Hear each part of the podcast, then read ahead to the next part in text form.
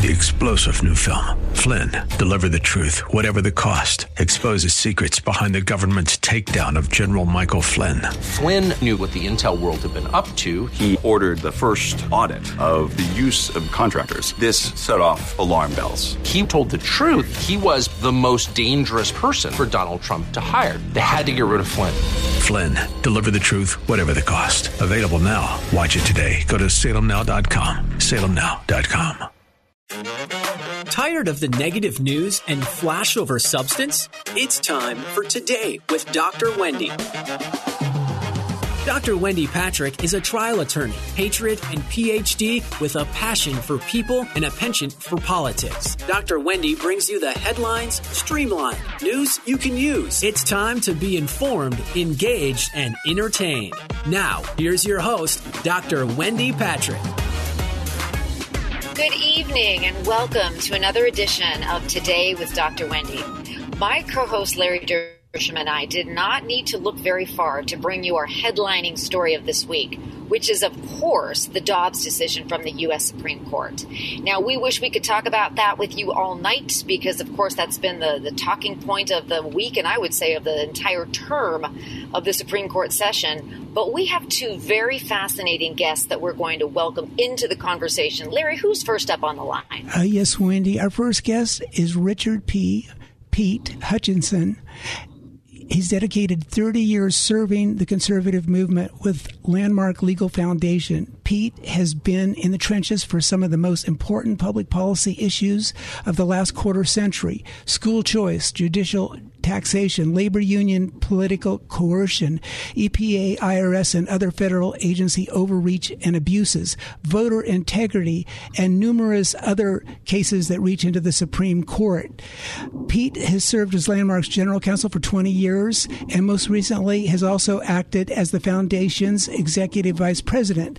Pete is proud to succeed his longtime friend and Landmark colleague, Mark Levin, who we all heard about and just really love as Landmark's new president. So, welcome to the show, Pete. Thanks for having me on. I'm excited to be here. Well, I'll tell you what, Pete, because we both know, all three of us are aware of all your great work in numerous U.S. Supreme Court cases that deal with constitutional issues. I have to dive right in and ask you what your reaction was to the Supreme Court basically saying not only is the right to abortion not a constitutional right, but shouldn't have been recognized as such for 50 years. What did you think about all of that, or did you just see this coming? Well, it's absolutely correct decision it it uh, it states what should have been obvious 50 years ago when the uh, then Supreme Court cooked up a constitutional right to abortion, uh, which has led to the murder of millions of babies and and uh, entrenched political discord in our country. That was a terrible decision. Today's decision writes the path and sends the issue back to the people in the uh, the various states to be dealt with in such a way that uh, uh, it should have been all along. So it's a great decision. You know, it wasn't a surprise because of the leak, um, but it's very important to understand the difference between uh, yes, uh, let's see, the uh, decision two days ago, I guess, of the uh, regarding the uh, Second Amendment, and then yesterday's abortion case, where you have the the uh, progressive left freaking out about a the court upholding a constitutional right that is actually right there in black and white in the Constitution and uh, how terrible that is, and and and then freaking out because a, a so-called constitutional right that's nowhere to be found in the Constitution or the history of the country uh, has been has been set aside. So they've got it exactly backward, but the court has got it exactly right, and we are. It's morning in America, as far as I can, I'm yes. concerned. Uh, yes, Pete. Uh, in 2016, Landmark election integrity project was launched, and I understand yes. the foundation's focus on that project uh, for ensuring that only eligible U.S. citizens register to vote and that only legitimate votes are counted. uh, is still going on. So, what's the status yeah. of that project, and what do you think about voter ID? Should we require it?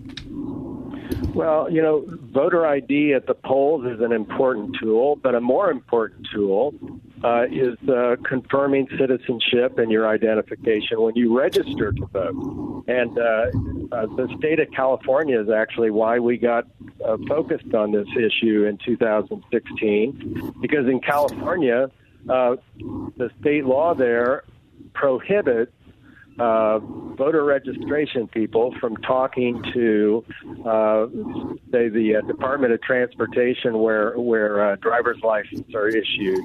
So you cannot, and, and you know, you can get a license out there if you're if you're uh, here illegally, uh, and you can register to vote, but the Secretary of State is not allowed to know who registered to vote at the same time they got a non-citizen's driver's license, which mm-hmm. is absolutely outrageous. So that's what got us started on this issue, and voter ID is an important component. The main thing there is that states are given the authority under the U.S. Constitution to enact those kinds of protections if they want to, or not if they don't and that's part of our project as well is upholding state rights uh, to to protect their their local elections as they see fit. You know, Pete, you make a great point on state rights, and that's actually you know what the I almost called it the Roe decision. What the Dobbs decision did is not outlaw abortion in the United States, but simply make it a state by state decision. You know, the day prior, the gun rights case, you know, the, the New York law that was struck down, um, basically said not really the same thing, but in stating that, and you got to love Clarence Thomas for how passionate he is about this issue. Yeah. Basically, in saying the Second Amendment means what it says, it's not Second Amendment plus governmental regulation. One thing that was really emphasized that I'd love to hear your view on is that when we're interpreting these laws, we're not interpreting them in favor of the government. We're basically saying, no, it's not the citizen's burden to prove that they can avail themselves of constitutional rights. It's the government's burden to prove their regulations are reasonable. That's absolutely right. And you know the the New York law is so outrageous. Uh, you know, oh, it was a hundred years old. Well, that's true, but it's been outrageous the whole long time. The the uh, what Justice Thomas said is, look, you have a right not only to keep arms, but to bear arms. And he goes to great lengths to talk about the history and uh, even cites to uh, the terrible Dred Scott decision and Justice Taney in that case talking about how, oh gosh, if we let black people be citizens, uh, then they'll be able to carry guns around, and won't that be terrible? So, so it, it he the, the case or the decision restores or or uh, makes clear that that you have a right to keep and bear arms. And therefore, governments do not have the authority to restrict in an unreasonable fashion that right. And in New York, it was almost, their law made it nearly impossible for anyone to get a concealed carry permit. And so people who live in crime ridden neighborhoods are forced to, uh, you know, essentially be on their own with, with no guns when they're walking to work and home. And uh, the, the only people with guns are the people who have them illegally.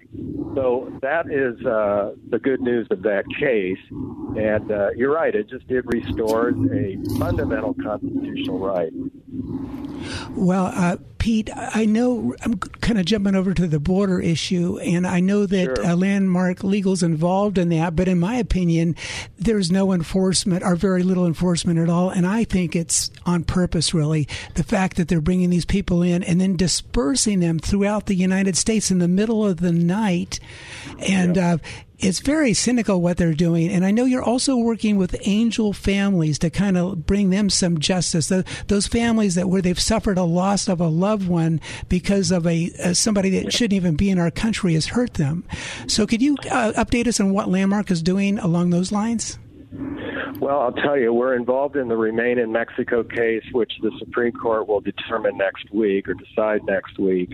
Um, you know, it, it, it's uh, an important case. We're concerned that it's not going to go the right way, but but uh, we're frankly trying to figure out how to attack uh, the issue of, which is so prevalent in California especially, but in other uh, very liberal states, of, of, the sanctuary city type jurisdiction.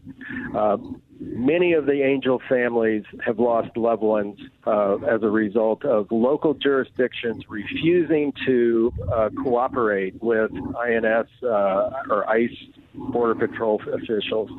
And we're trying to figure out uh, uh, a way to litigate that in such a way to, to vindicate the, the rights of individuals who've lost loved ones and the authority of the federal government to enact immigration and carry out immigration laws. It's an outrage that, in, in California again, for example, uh, many of your uh, many of the district attorneys out there will automatically downgrade charges against someone in the country, a non-citizen, whether legal or not, but if they have a if they're charged with a felony, it will automatically be reduced to a uh, misdemeanor, so as not to uh, bring about what are what are called uh, uh, immigration consequences. That's absolutely outrageous. You you don't get special deals if you're a black guy or a Hispanic guy or a white guy. You only get them if you're here legally here uh, and you're not a citizen. That's completely backwards. You know, we're almost out of time. How can people learn more about your organization? People can go to our website, landmarklegal.org, and uh, check out our, you know, our various uh, issues that we work on and some of our history. And you can listen to Mark Levin. He talks about us all the time, which is really great. Um, but uh, the website's the best place, and uh, we, we we're a, a nonprofit and uh, funded exclusively by private donations. We don't take government money. We don't ask for it. We never would. So uh, private support is where it's at for us, and uh, we're very grateful uh, for any opportunity to go before people and tell our story. Excellent. Thank you so much for joining our show. And thank you to our listeners. Don't touch that dial. We are going to be back in just a minute for more of Today with Dr. Wendy. Hang with us. We've got a great guest on the other side of the break.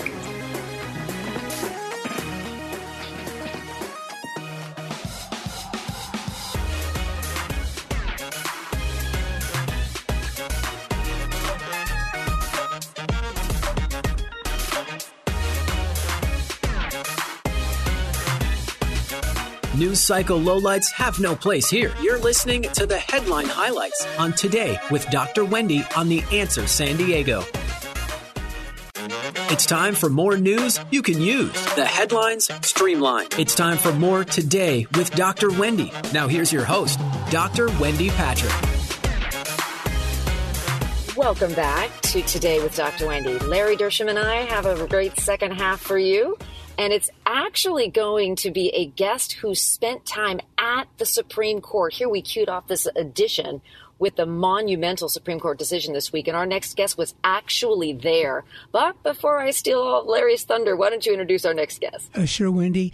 Christopher Bedford is a senior editor at The Federalist, a founding partner of Right Forge, vice president of Young Americans for Freedom, a board member at the Daily Caller News Foundation and National Journalism Center, and the author of the book The Art of the Donald. His work has been featured in the American Mind, National Review, the New York Post, and the Daily Caller, where he led the Daily Caller News Foundation. A frequent guest on Fox News and Fox Business. He is ra- he was raised in Massachusetts and he now lives across the river in the District of Columbia. Welcome to the program, Chris. Uh, it's great to be here. Chris, I have to dive right in and ask you what was it like to be at the Supreme Court yesterday when the opinion came down? Uh, it was slow to get started. Well, first off, thanks for having me. What a, what a day Friday was, but it was it was slow to get started, and it began a little bit muted with a mixture of pro-life folks and pro-abortion folks who were there. Uh, and as the day went on, though, and the word spread, and people got out of work, and people left work, uh, the the crowd started to grow. I I feel like the, the the daytime was a little bit muted because so many people. The decision was leaked uh, it was kind of a shock to so many of the pro-lifers that were down there that that their the decision wasn't changed, that it came out largely unadulterated and still using very strong language. there's a feeling of frustration amongst the pro-abortion folks, and, and maybe a bit of impotent rage. Uh, and, and, and by mid-afternoon, they they seriously outnumbered the anti-abortion protesters. Well, did they have uh, when you were there? Did they have the uh, Supreme Court kind of fenced off for protection of the building and the people inside? Oh yes, absolutely. And for the last couple months, uh, living on Capitol Hill mostly, every single day that there's been a Supreme Court decision uh, or decisions have been handed out, police have been out in force. And since the leak in particular, the Supreme Court has been barricaded off with heavy fencing and with deputies uh, on the scene at all times. Uh, today, uh, Friday was no different when they had a pretty heavy police presence, barricades up, a lot of different places you can't walk and you can't move through, just to try and keep the crowd funneled and contained. Well, uh, Chris, I'm going to change the topic just a little bit. In your bio, it states that you are a founding partner of Right Forge. Could you explain to our listeners what Right Forge is, what it does, and why it's needed? Uh, and is it the goal of basically to set up a second internet? Essentially, yes. The goal is to set up a second internet, and and we were founded right after Amazon Web Services deplatformed the social media uh, company Parler because they accused them falsely of being somehow somehow having anything to do with the January 6th riot. They took them offline. They destroyed a company that was the number one downloaded application on the planet at that time, and they did it without any oversight. And we realized at that point the internet server technology, the basis, the foundation, basically the highway that the internet drives on, has now become politicized, and it's something that needs to be free. Now, we're not a particularly political company, except that I guess it's become political to stand with the Bill of Rights and say that people have a right to freedom of speech. People have a right to express their opinions, regardless of what those opinions are. So we got that started, and the pressure has not gone off. Uh, for example, after the Texas passed its abortion restrictions laws, the the Texas Right to Life organization was deplatformed by GoDaddy, and they came under attack from hackers. So we jumped in right away and beat off the hackers, got them back online, and we've been working with pro-life groups and other groups right now that are coming under attack from corporate America and trying to make sure that they can still get up there and that this second internet uh, will exist and still stand for free expression. Oh, great. Yeah. It, you know, Chris, what would you recommend? I know that the rest of that that's really gained a lot of attention as to you know where can where can conservatives go to chat to, to talk to not be either deplatformed or canceled uh, expressing their opinions. I know people had a lot of hope for twitter uh, when elon musk wanted to buy it but since that's not you know final as of yet where would you recommend? Well one of our uh, clients who we work very closely with is truth social president trump's organization uh, with tmtg and that's a place where folks are able to communicate with free from that kind of political censorship that they've seen in Twitter. Uh, Twitter itself has been an interesting game where Elon Musk, when he first announced his intention to buy it, they they seemed to pull their fingers off the switches and the buttons. Conservatives started to get more likes. There started to be less bans. But as you mentioned, as it started to falter that deal, well, a lot of those bans and censorship ideas came back. But this past week has shown some serious gains. For example, the, the board of Twitter voting unanimously unanimously to go ahead with the deal with Elon Musk.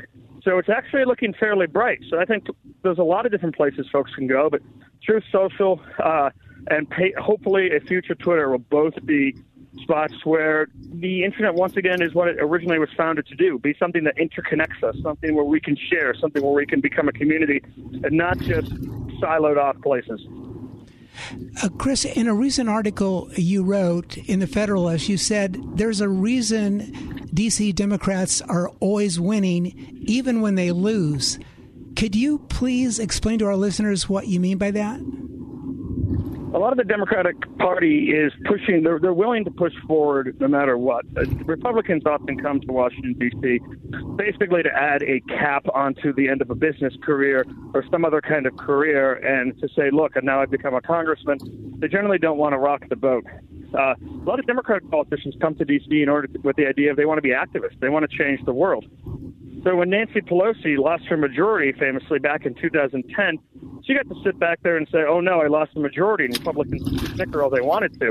But with that majority, she had changed the country. She had nationalized about a sixth of the economy under Obamacare, or essentially nationalized it.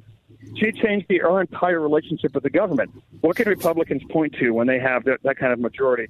Usually very little, except, of course, for the, the judges, which has come to come to pass with the Dobbs decision, which I would say is probably the greatest victory in the cons- American conservative movement since the defeat of the Soviet Union, and maybe even more important to our national identity.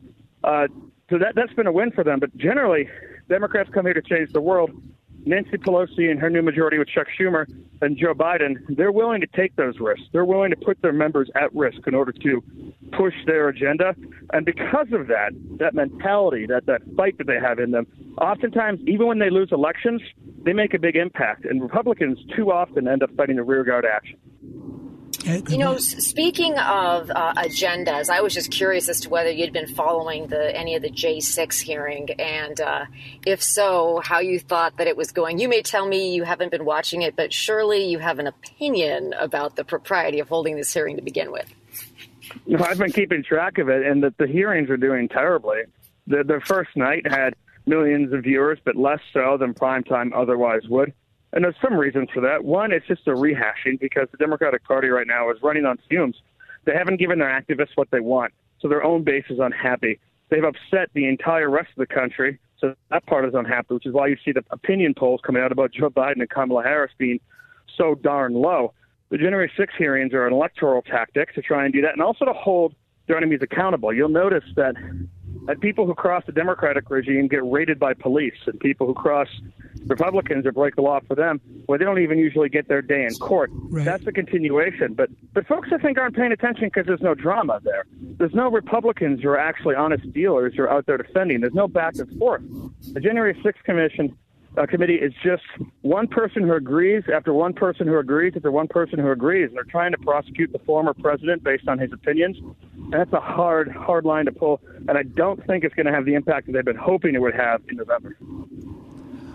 Well, you recently said in another article that the left has made it clear that there are no civilians in the fight uh, for life, and we all need to speak out now. Do you think that? Um, you think we can take our country back from a uh, conservative perspective? It's going to take extreme work, and it's going to take the kind of work that the left wing puts in uh, all the time on the community level, on the local level. It's going to take that. Because I think if you brought back right now our, our most intelligent founding fathers, whether it's James Madison or, or John Adams or Benjamin Franklin, said, "Well, what do we do here? How do we fix this country?" They would say, "Do you have a functioning middle class? Do you have a shared religion and value system? Do you have shared heroes? Do you have shared aspirations? Do you have a shared border and a common language? Do you have a basic idea of where you want to go and unifying national symbols?" And for all those things, uh, we'd have to answer no. And I think they would look at us and say, well, then you get a monarchy. But there are some hopeful things here because for the last 60 years, for example, the abortion decision has been decided by uh, nine, uh, by, by, by hooded job, by robed, black robed justices. And politicians have used that to hide. Bishops have used that to hide. They've been not willing to talk about it and say, oh, it's just the law of the land. It's out of our control.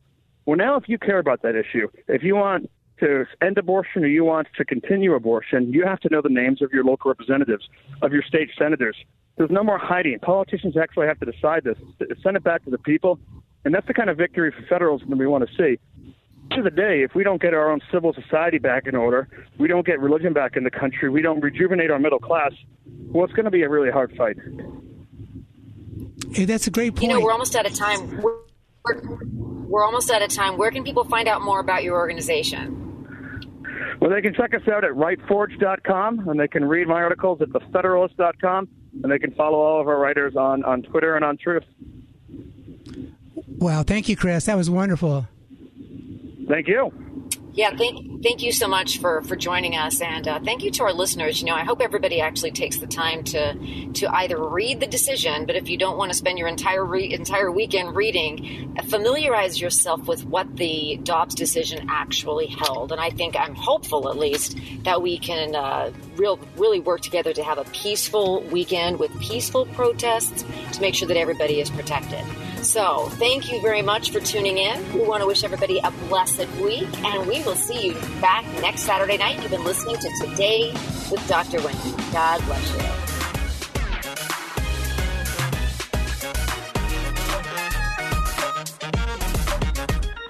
Thank you for joining us for Today with Dr. Wendy. You can learn more about Dr. Wendy and how to become a guest or sponsor of the show by visiting wendypatrickphd.com. That's wendypatrickphd.com. Tune in every week at this same time as Dr. Wendy will engage and inspire you with an upbeat viewpoint on the highlights of the day.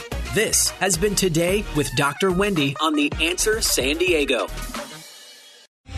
Three star general Michael J. Flynn, head of the Pentagon Intelligence Agency, knew all the government's dirty secrets. He was one of the most respected generals in the military. Flynn knew what the intel world had been up to. He understood its funding. He ordered the first audit of the use of contractors. This set off alarm bells. The explosive new documentary, Flynn, Deliver the Truth, Whatever the Cost, and covers the facts behind this scandal. Flynn told the truth. He was the most dangerous person for Donald Trump to hire. I find out the worst enemy that I'm going to face in my life is right here in America. They took my assessment and they wanted me to change it. And I was like, I'm not changing it. They had to get rid of Flynn. With in depth interviews, archival footage, and never before seen personal records of the man behind the headlines. I just felt like I was drowning. Flynn, deliver the truth, whatever the cost. Available now. Watch it today. Go to salemnow.com. Salemnow.com.